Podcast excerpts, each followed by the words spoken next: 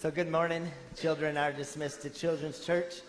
It's great to see you here, either online or in the overflow. Last week we had a huge group in the overflow, and then in here this morning too. So, thanks for being with us. Uh, I've been talking a little bit about how God cares about every detail of our lives and bring it to prayer.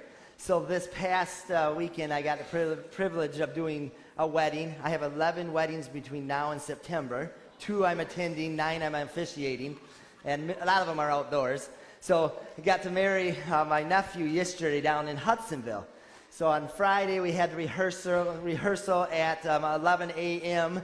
and uh, my my side of the family there's lots of believers, or my wife's side of the family. Um, the bride's side of the family comes from a very unbelieving type, uh, family, just a lot of doubts and scoffers. The bride accepted Christ I don't know, four or five years ago as they were dating and just a huge transformation in her life.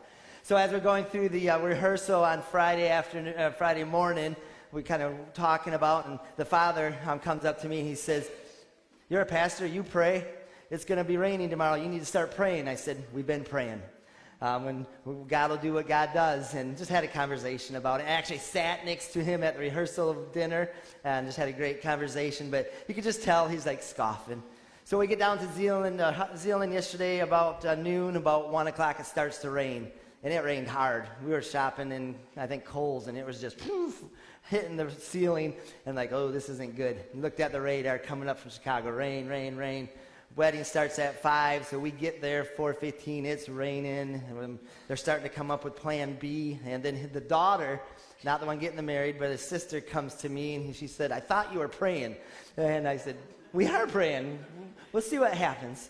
So five o'clock comes, all the guests are there. It's still raining. Um, we decided to hold the wedding off till 5:30. 5:27, the sun pops out. and, and, and where I stand, we're kind of back we were at Post Family Farm. Beautiful spot for a wedding. But we could stand, we're facing the east, and during the wedding, there's a rainbow. And I got to tie in the promises of God with the wedding ring and uh, just talk about how our vertical relationship with Jesus is so important. So, God cares. I don't know what you're facing in life right now, but God cares. God cares. Just one more quick story. I, uh, Dave, I already took liberty. I knew it was him saying Sunday, so I'd have a little extra time today. Um, so brace yourself. The sermon's a little bit longer and a couple stories here at the beginning. But uh, if we had the marriage summit and we had the, uh, uh, the spring formal about a month ago. It was a great evening. Um, lots of requests to do it again next year, so I think that's going to come back. But if you were here for the marriage summit, if you weren't, you missed it. Um, if you were, Jack White was the middle speaker, and he, he gave a great testimony of, of, God's faithfulness. But uh, one thing is, Jack and I and uh, Pastor Stuckey were talking about what Jack was going to share. He told me a story that he would buy fuzzy, sticky hearts and he would stick those around his home so that his wife would find them in different places. And she put one on her blow dryer like decades ago, I think he said, and it's still on that blow dryer. So I went out, Jack not knowing, and I bought 500 hearts, and we had people rip off some. And uh, um, as I was, t- we were teaching, I said, take it home and put it somewhere so your spouse will find these hearts. Um, so get home after that next Sunday, and the kids are like, "Did you find your heart?" I'm like, "No, I didn't find any hearts." And uh, I, all week they, they had asked me, I never found the heart.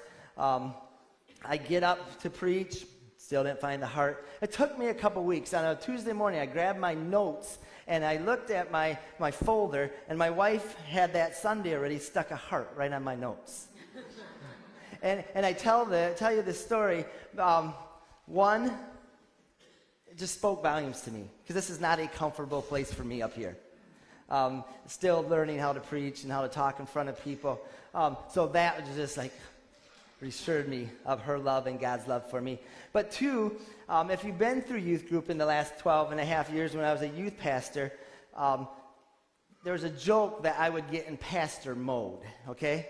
Like, like my kids, if they wanted to get a hold of me during a Sunday or a youth group, they would say Dad or, or Ryan, and I would not pay attention. As soon as they said Pastor Ryan, I'd be like, woo!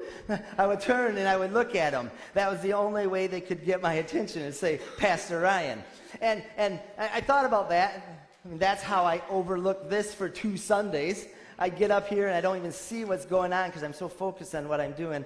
But my heart as a pastor, God's growing me in the, in the teaching ministry, but I'm a relational pastor.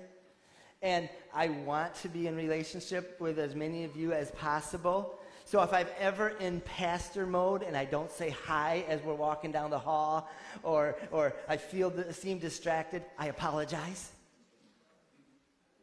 But it's a huge burden on me that you come here on Sunday morning and you feel welcomed, that you feel loved, that this is a place where you can come and say, I met with God this morning. I met with people that love God. So hopefully, my pastor mode comes off as, I love you guys.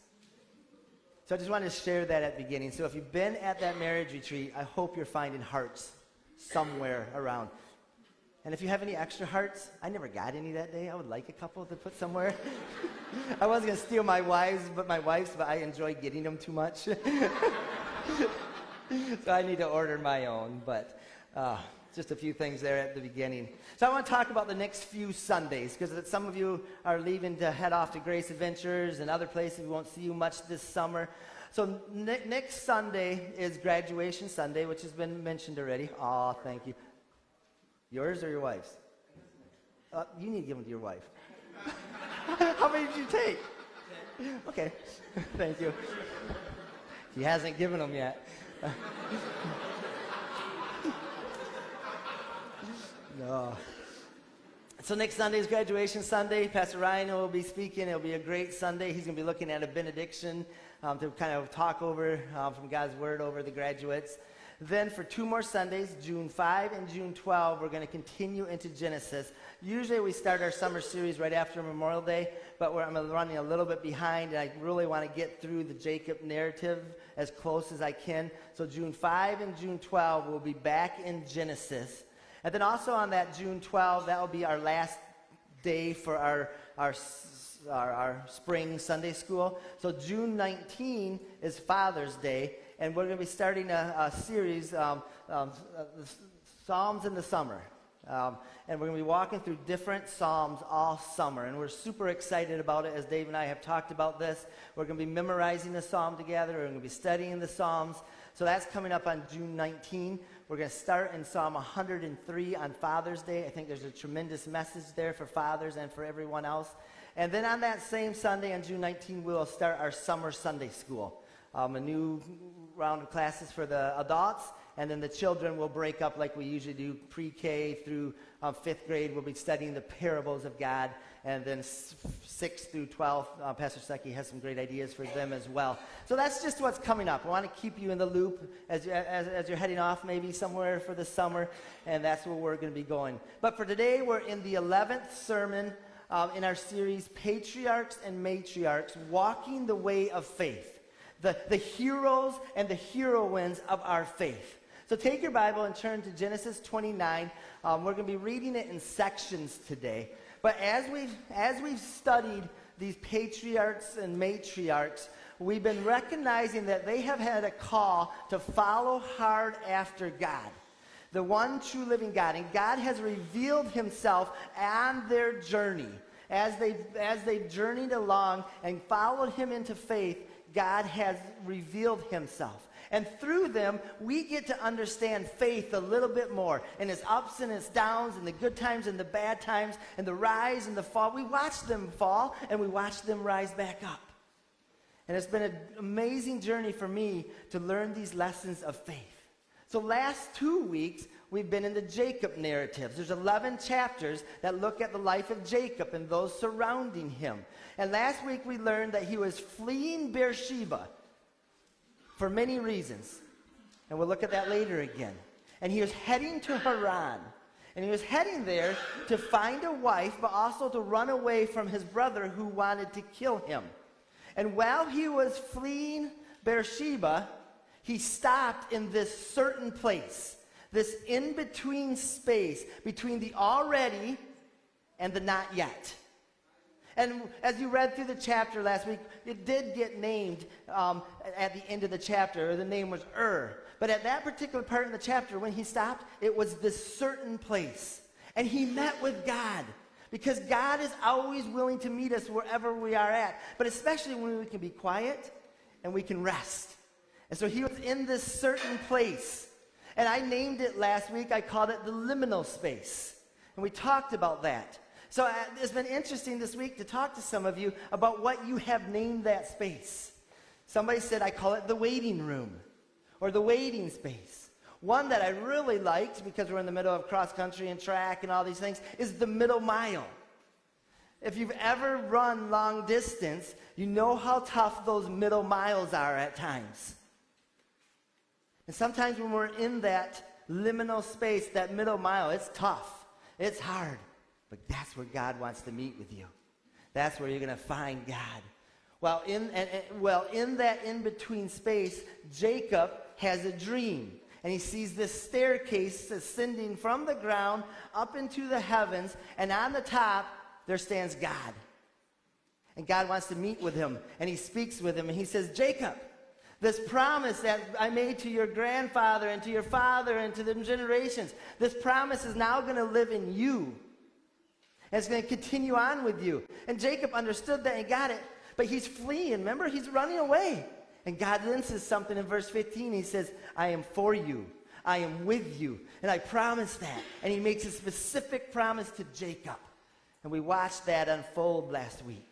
So today we meet with Jacob when he's about ready to enter into Haran. He's getting so close. And we will be reading this passage, like I said, in sections. So I'm going to pick it up in chapter 29, verses 1 through 14 to start. And I'm just going to read this section. You'll be reading later. So follow along with me if you want, on the screen or on your own Bibles. Then Jacob hurried on, finally arriving in the land of the east. He saw a well in the distance. Three flocks of sheep and goats lay in an open field besides it, waiting to be watered but a heavy stone covered the mouth of the well. Say heavy stone. All right, remember that. It was a custom there to wait for all the flocks to arrive before removing the stone and watering the animals. Afterward, the stone would be placed back over the mouth of the well. Jacob went over to the shepherds and asked, Where are you from, my friends? We are from Haran, they answered. Do you know a man there named Laban, the grandson of Nahor? He asked. Yes, we do, they replied. Is he doing well? Jacob asked. Yes, he's well, they answered. Look, here comes his daughter Rachel with the flock now. Jacob said, Look, it's still broad daylight. Too early to round up the animals. Why don't you water the sheep and the goats so they can get back out to pasture? We can't water the animals until all the flocks have arrived, they replied. Then the shepherds moved the stone from the mouth of the well as we water all the sheep and goats.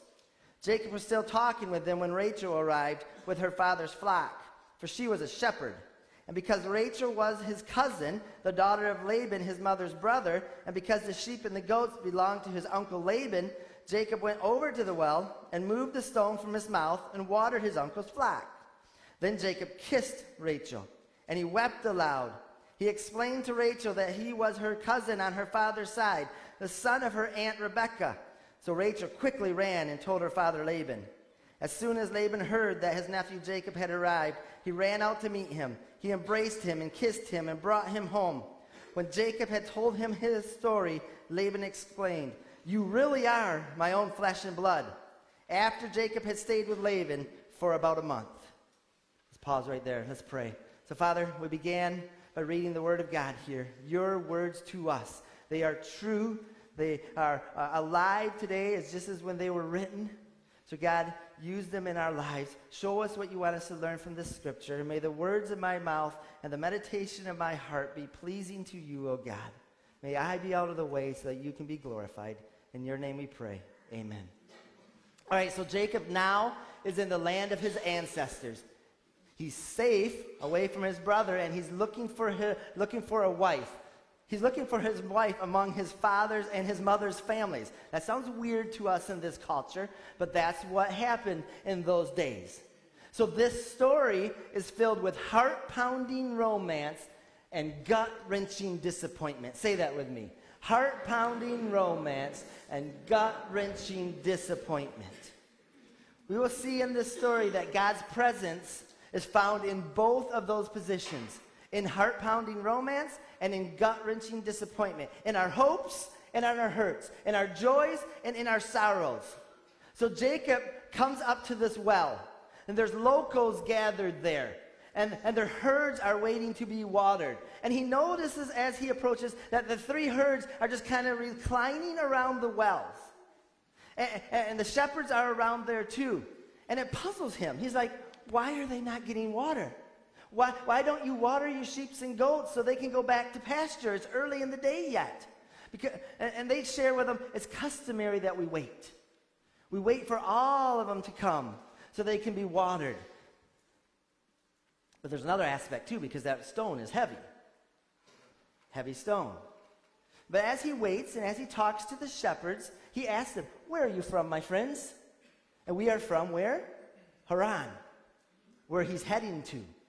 That is exactly where we've been watching him the last two weeks. And then he's like, Oh man, you may know a man by the name of Laban, the grandson of Nahor. The, the, Nahor, his son Terah, who's the elder brother of Abraham. So basically, he's, he's Jacob's uncle, and he's related to him on both sides because we saw Rebecca, who is Rebecca's father was Laban's brother. So it's, it's all tied together here. And they're like, Yes, we know him, the shepherds replied. How's he doing? He's doing well. They're sitting at a well, so I thought it was kind of funny. He's doing well. And then, in fact, here comes his daughter Rachel now with the other flock. And at that moment, something happens inside of Jacob. He turns, and the camera moves in slow motion. He's stunned. There's wind in her hair. Her, her animals are beautiful. And he hears music come out. I have it on the. Now, as soon as Jacob saw Rachel, the daughter of Laban, his mother's brother, and the sheep of Laban, his mother's brother, Jacob came near and rolled the stone from the well's mouth and watered the flock of Laban, his mother's brother. And then, verse 11 Then Jacob kissed Rachel and he wept aloud. That was some kiss for many, many reasons. But Jacob explains to Rachel who, she, who he is, and she runs and tells her father Laban. So Jacob and Laban, they meet up with each other, and Jacob stays and he works for Laban for a month. And after, well, I thought about this too. How many young men have worked for somebody because there's some young woman there that they want to meet? Right? Okay. So that he works. So, so after, after that month, we get to verse 15. So pick up the story here. This is all background. I wanted you to hear it. Laban said to him, You shouldn't work for me without pay, just because we are relatives. Tell me how much your wages should be. Now Laban had two daughters. The older daughter was named Leah, and the younger one was Rachel. There was no sparkle in Leah's eyes, but Rachel had a beautiful figure and a lovely face. Since Jacob was in love with Rachel, he told her father, I will work for you for seven years if you'll give me Rachel, your younger daughter, as my wife. Agreed, Laban replied. I'd rather give her to you than to anyone else. Stay and work with me. So Jacob worked seven years to pay for Rachel, but his love for her was so strong that it seemed to him but a few days. So the bride price, he worked for the bride price of, of Rachel. But there's fascinating detail in this story, in this account. Leah is the older one. Rachel is the younger, younger, no, yeah, the younger one. And, and in the uh, NLT, it says there was no sparkle in Leah's eyes. The ESV says Leah's eyes were weak. The KJV says Leah's eyes were tender eyed. The New King James Version says Leah's eyes were delicate. And I could go right on down the list because there's different descriptions in a lot of the versions. But every commentator and every Hebrew scholar that I checked with confirms that this phrase here has been hard to translate. You might even have a asterisk like I put here on the bottom uh, uh, by the, this verse, and then on the bottom of it in your Bible says the meaning of this Hebrew is uncertain. So they're kind of wrestling with what this looks like.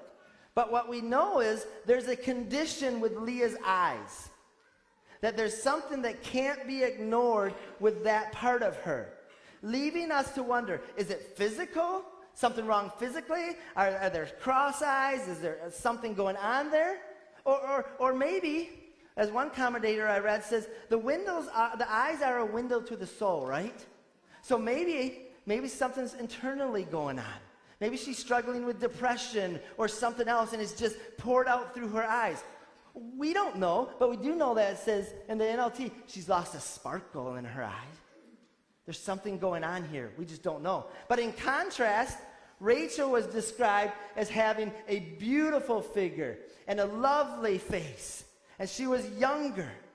And since Jacob was in love with the younger one, he makes a deal with Laban and he decides to work for seven years before they could get married.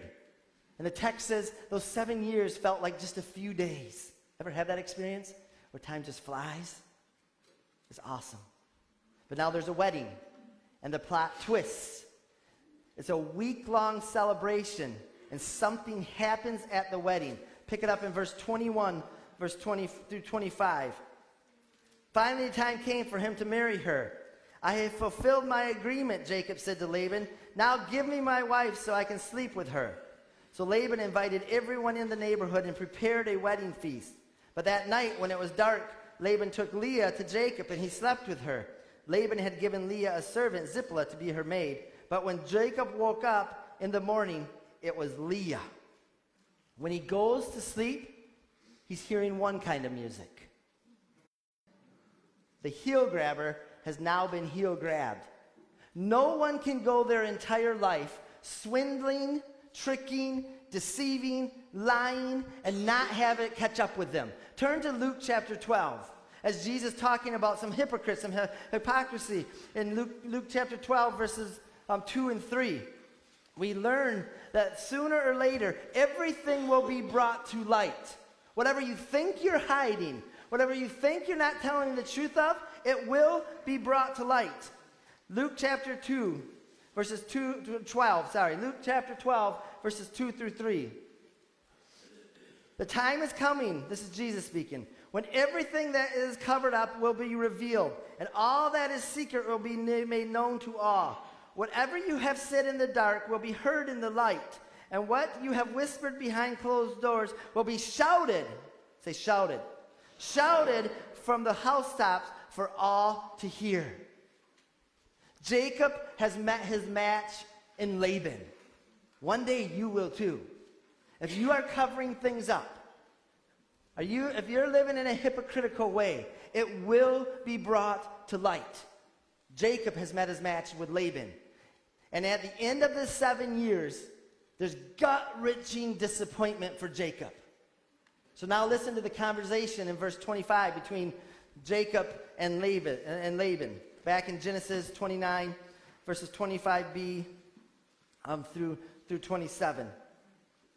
What have you done to me? Jacob raged at Laban. I worked seven years for Rachel. Why have you tricked me? It's not our custom here to marry off our younger daughter ahead of the firstborn, Laban replied. But wait until the bridal week is over, the week celebration. Then we'll give you Rachel too, provided you promise to work another seven years for me. Jacob, you can't have Rachel until you go through Leah. It's customary. Would have been nice if I knew that. and you can sense the tension between the two of them. But as I studied it, it also raises tension in our own hearts, doesn't it? There is someone in your life, there's people in my life that I am called to love, and it is hard. First one I have is a spouse. It's not hard to love Stacy. but there's examples in your life. Maybe it's a spouse, a fiance, a, a, a, friend, a, girlfriend, a, boyfriend, a son, or a daughter. Maybe it's somebody that's put in, God's put in your life, a family member, or a neighbor, or a co-worker, your boss. Who is it for you that God has put in your life and you find it so incredibly hard to love? Every person that you are called to love in this world is made up some of Rachel, probably a lot of Rachel, and some of Leah. Rachel represents all these, the part of the person that is so attractive to you. They're fun. You desire that part of their life. You pursue it, you embrace it, you celebrate it. It's easy for you to love that part of that person. But in every person, there's a little bit of Leah as well. Leah represents everything you did not ask for, everything that's not attractive, not easy to deal with. So there's this conversation I have with young couples as we walk, or old couples, when we're going through pre-marriage counseling. They're, they're so in love, and they're blindly moving into marriage. And, and she'll say something like, he's 95% okay. There's parts of him that bug me. I really love that 95%, but that 5%, it'll be okay. I'll work through it. I'll overlook that. Or they even might say, I'll be able to change that after we're married. And all the married people say, no. not going to happen. But the truth, there is, you cannot get Rachel without Leah. Sit with that for a moment. Think of that person in your life. The person that you are called to love. God's put that person in your life for a reason. There'll be parts of them that are hard, hard to love, but parts of them that are easy to love. Parts of them that are unlovable. How, how do you wrestle with that? What, what do you do? The way of faith. The way of faith is you can't just choose to love the part of someone or ignore them completely if God has put them in your life. You've got to wrestle through it. You got to figure out what does this look like? Just got to give God what help me give me some insight into this part of this person. Because because that's what God does with us, isn't it? God does just not choose to love the best part of Ryan. God loves all of us, with, our, with all of me, with my troubles, with my unresolved, and all my, un, uh, my, my struggling places. God loved us first fully. Romans 5 6 says, says this When we were utterly helpless, Christ came at just the right time and died for us as sinners. For while we were still weak at the right time, Christ died for the ungodly.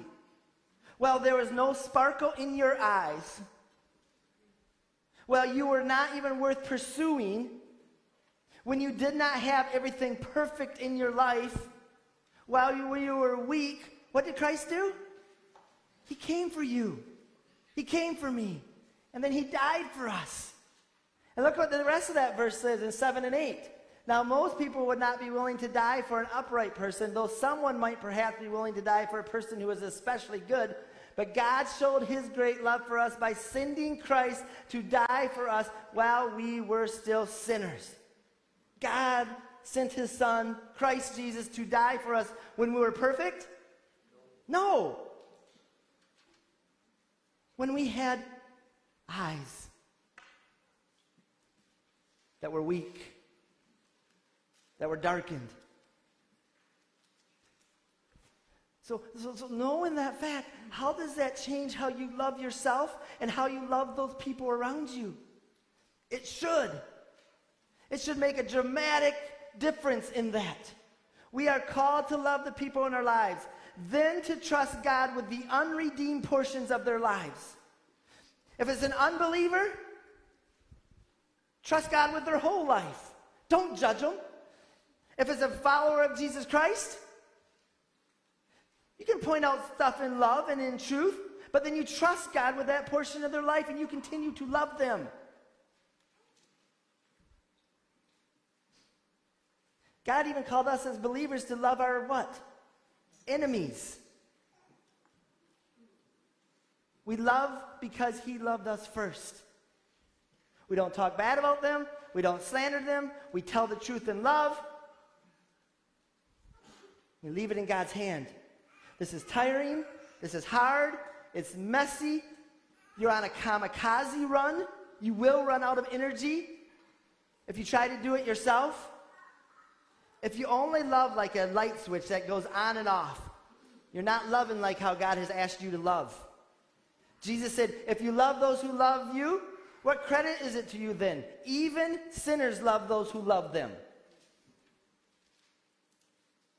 All of us can love those type of people back. Becoming a master lover means you learn to love the unlovable, the 5% that frustrates you. When you love people, who you don't love, when you love people who irritate you, when you love people that are different than you, that stab you in the back, that gossip about you, that's hard. And it seems like an impossible task. But that's why we need to be in God's love. That's what we have going for us as believers because it's not us loving that person, it's God loving that person through us. 1 John 4 16 in the New NIV says this, and so we know and we rely on the love of God has for us. That's how a couple can say they're more in love when they're 30 years married than when they're first married, because they've learned to let Christ's love flow through them into their spouse. God's love flowing through us is how you love the Leah parts of people. Our love is infinite. Our, our love is not infinite. It's like a pie. You give out a piece, you give out a piece, you give out a piece, and then what happens to the pie? It's gone. God's love is infinite. He can give out a piece, a piece, a piece, a piece, a piece, a piece, and a piece to you, and a piece to you, and a piece to you, and it's there all the time, right? And it continues to be a pie. And he continues to pour that out. Are you digging into God's love to love the Leah part of people in your lives? Well, what does that look like for you? First, who is it, and what does that look like? The church as a whole has to do a better job of this in the 21st century. The world, I've had so many conversations since becoming the senior pastor. They, they, they, the world sees that the church only has interest in the perfect parts of people's lives and we shun and we reject and we condemn and we judge all these unredeemed parts. The parts that are not attractive, the, the things that we don't embrace. What if we truly loved as a church to love? Love the whole person. Not the, don't love the sin, and that's a cliche, but, but you love that person who's created in the image of God. To, and then let God work in that person in the unresolved spaces.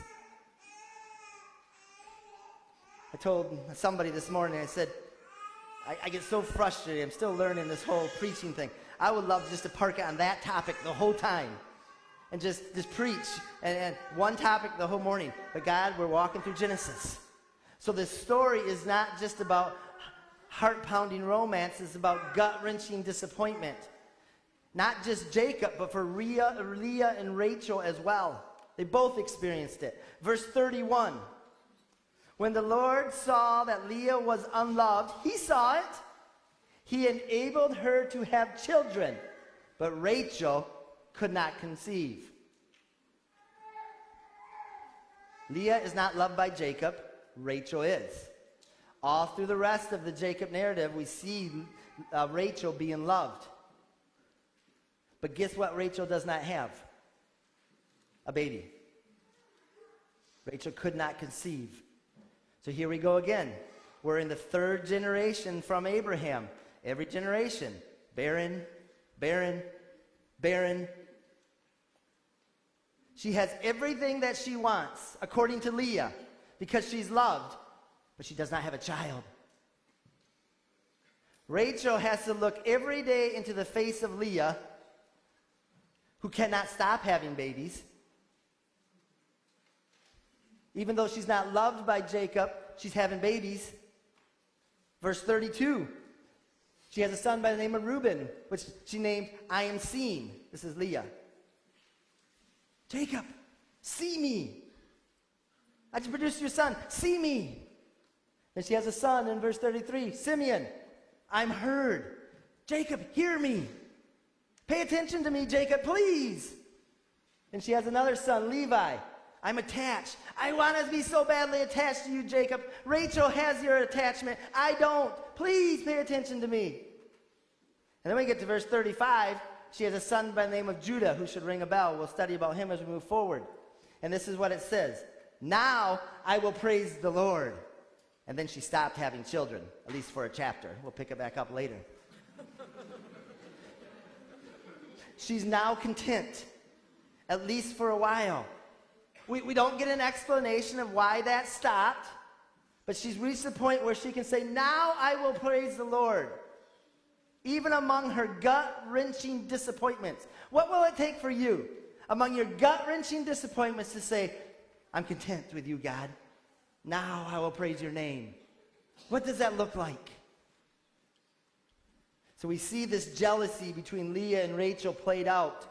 In Genesis 30, 1 through 24, we don't have time to read it all. But there's tension between Rachel. There's tension between Rachel and Leah. There's tension between, between Leah and Jacob. There's tension between Rachel and Leah. And even the kids and the servant ladies get drug into it. Their jealousy, their war affected a lot of people. It still does today.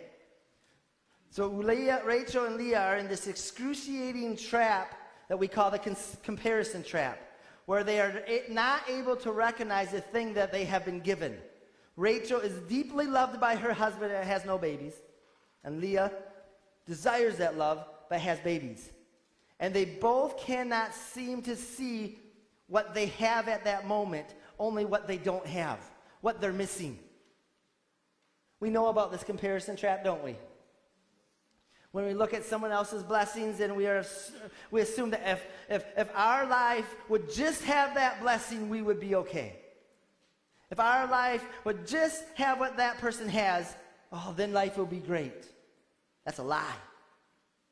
That's deception. When we compare our lives to somebody else's life, we are doomed. Both of them have amazing things happening in their life, but they don't want to see it. What is God doing in your life that you can't even see because you're comparing it to somebody else? It's, think about that. Both of them would have traded place in the heartbeat with each other. But that's not God's plan for them. It's not, that's not God's plan. We'll get to that in a few minutes. And we, see this. I had so many examples as I was looking this week through Scripture where we see people comparing themselves to each other. But turn to, uh, turn to John 21, John chapter 21. Just one example here because of time. So Jesus is with Peter on the beach. He's been resurrected, showing up to all his disciples. And then he says to Peter, There are a few things that I need from you. Feed my sheep, tend my sheep, feed my lambs. And then what does Peter do? He looks over his shoulder and he says, What about John? You're speaking to Jesus, who's just giving you your mission, and you're asking, What about John? It's not fair. You're asking me to do this, and John can stay on the beach and go fishing. What?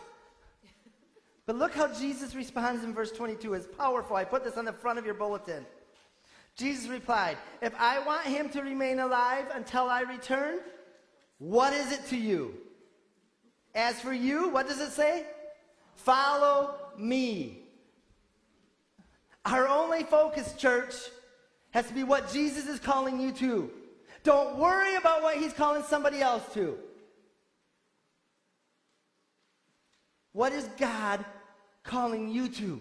Who is God calling you to love? That only you specifically can love. If I love that person, it won't mean that much to him, but if you love that person, it meant a lot to them. You're the only one that can show that person the love of God, even the Leah parts of them. Right? What's our job? We have to what? Follow Jesus. I didn't hear you. Follow Jesus. And it's not it's not something to take lightly. We have to follow Jesus. What a lesson for us. So even though Rachel and Leah would have traded places with each other, let me finish up with this. It's important for us to pay attention to where their lives ended up, okay? Look at verse chapter 30, verse 20. Let me go back to Genesis. Oh, it's up here. Chapter 30, verse 23 and 24. Talking about Rachel here. After all this tension between everybody, she became pregnant, as did her generation, generation, and gave birth to a son. God has removed my disgrace, she said, and she named him Joseph. Joseph, the boy who a few years later would would be get beat up. He'd be sold into slavery by his brothers.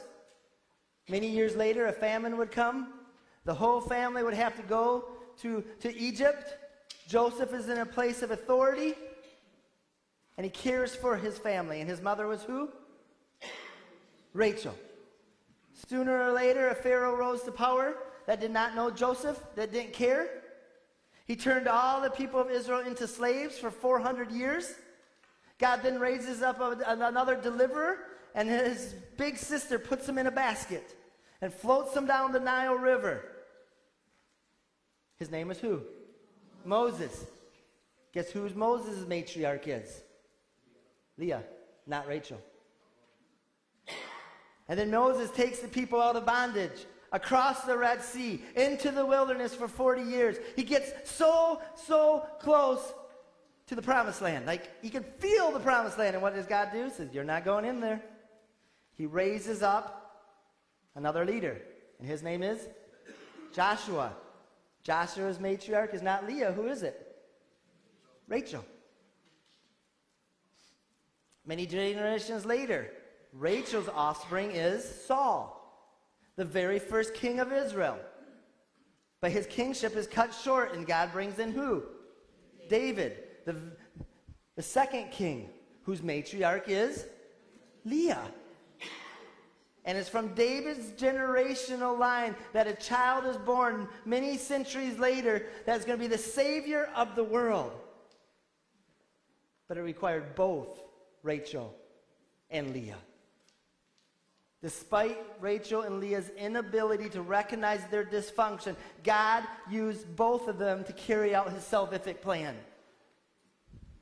Even when they couldn't see it. What is God doing in your life? Oh, I'm just here in Hart, Michigan. He's going to use you. Get your eyes off somebody else and get your eyes on what God is calling you to do and follow Him.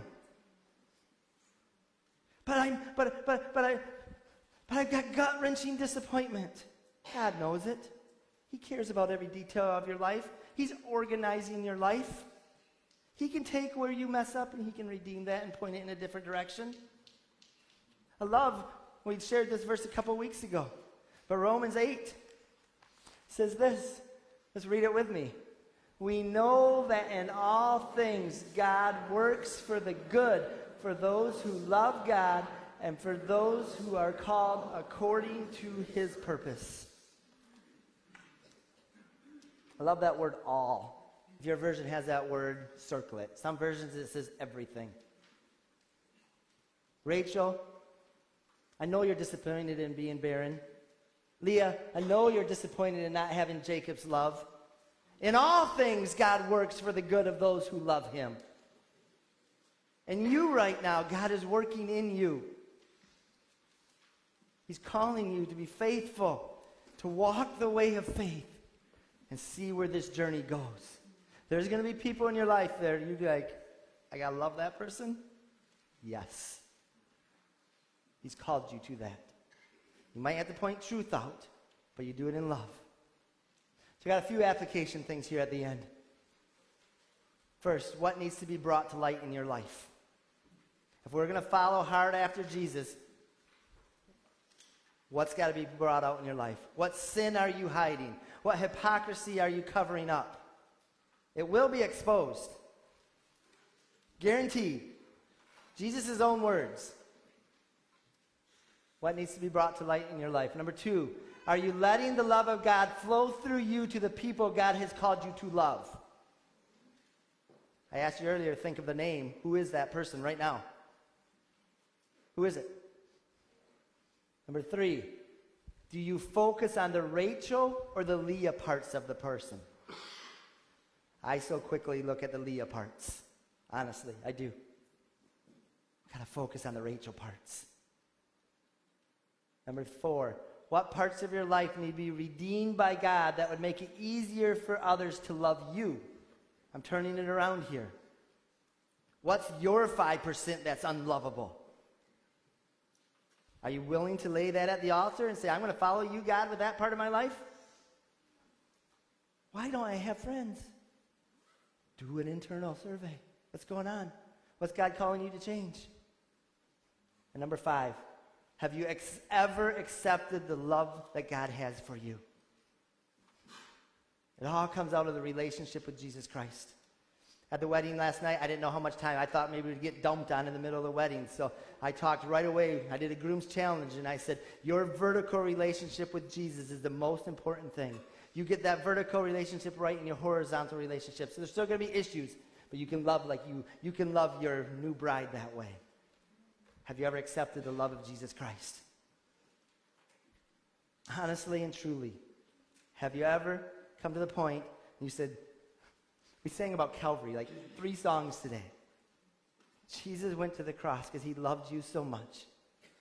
He died for you, even when you had weak eyes. When you were sinners, he died for you and he loves you. Don't walk out of here this morning without giving your life to Jesus Christ and accepting what he accomplished at the cross on Calvary. Let's close in prayer. So, Father, I just feel in my spirit that there's people in this room this morning that can take all five of those areas and, and maybe apply all five to their life, maybe two or three sections. But God, most important, I pray for anyone in this room that doesn't know you as their Savior. And I just, I'm just going to pause. I'm going to ask you to work in their life right now. You've been drawing them to yourself, and today is the day for salvation. So, Father, I pray that they will admit that you're the, fa- the, the, the God who loves them so much that they sent Jesus because they were a sinner. And because they were a sinner, they are separated from you. But because what Jesus did on Calvary, that relationship can be restored and renewed. Father, may that be the heart prayer of somebody in this room this morning. May they, may they pray that prayer of salvation and then follow after you. In your name we pray. Amen.